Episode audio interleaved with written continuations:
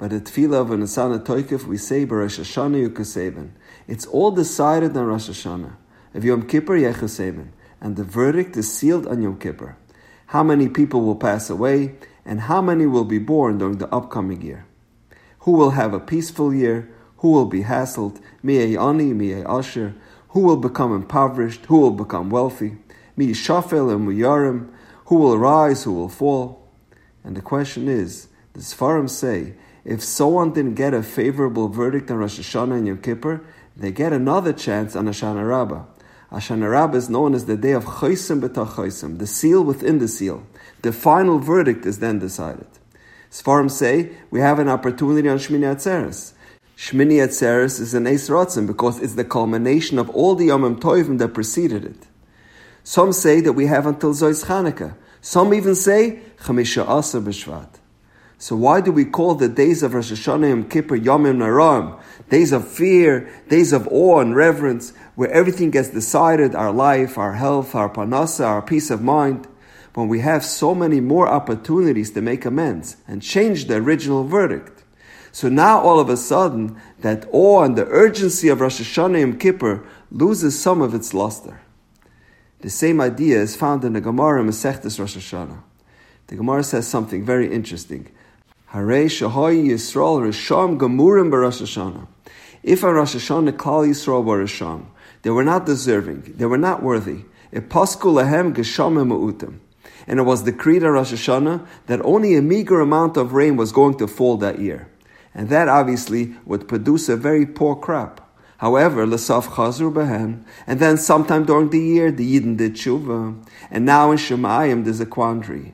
To add rain is impossible. Shekva nigzer gzera. Because the decree was already issued in Rosh Hashanah for a small amount of rain. But the Yidden are deserving of a better harvest. So what happens? Says the Gemara, HaKadosh Baruch Hu maridam bezmanan. The Ribono Shel Olam doesn't change his original decree, but make sure the little bit of rain that does fall is very effective. He causes the rains to fall at the appropriate times, and only on land that needs it, on fields and vineyards and gardens, and that proves to be just as effective as a lot of rain. The reverse is also true. If the Jewish people were tzaddikim in Rosh Hashanah, and the psak was for an abundance amount of rain, however, l'soif chazru behen, but in the end they regressed and they sinned, what happens then? Livchos meheni efsher, to reduce the amount of rain is impossible, as the decree was already issued on Rosh Hashanah. So HaKadosh Baruch Hu maridan shaloi bezmanan. Hashem causes the rain to fall not at the appropriate times. And on land that doesn't need it. It rains on the highway on rush hour, or into people's homes and basements and businesses.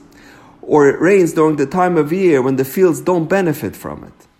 And Tosfos says that this concept doesn't just apply to rain, it applies to all aspects of life, like a person's health as well.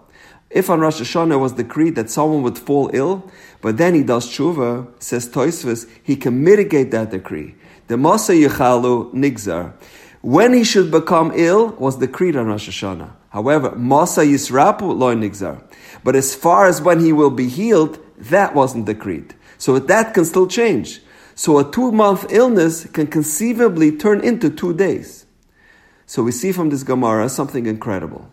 That even during the year, the verdict of Rosh Hashanah can still change. Now suddenly the power and the urgency of Rosh Hashanah and Kippur is somewhat diminished. And this question was asked of Rav Pam. And Rav Pam explained it so beautifully. He said on Rosh Hashanah, every person on earth goes on trial for their life and the trial could last up to 10 days until after Yom Kippur. For some tzaddikim, their sentence can be la'alta l'chaim. So even on the first day of Rosh Hashanah, they can get a favorable verdict.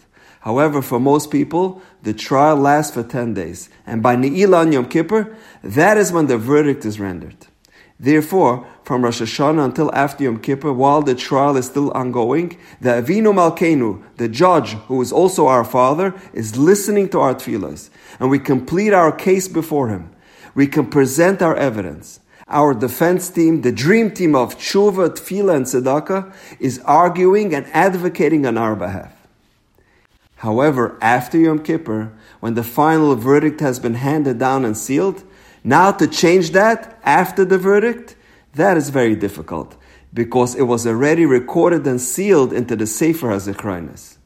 So if Chas v'Shalom, it was decreed for a person on Rosh Hashanah that they should be ill, Rachmana Litzlan, or become impoverished or experience difficulties at home, now in Hoshana Rabbah or Zois Chanukah, they need to take their case to the appeals court, or they need special clemency from the governor or the president. And as we know, this is never an easy process. So it behooves us to pray for a favorable judgment on Rosh Hashanah. We should all be zoicha to be written besifron shal tzadikim la'alter l'chaim. And now, we know. Have a wonderful day.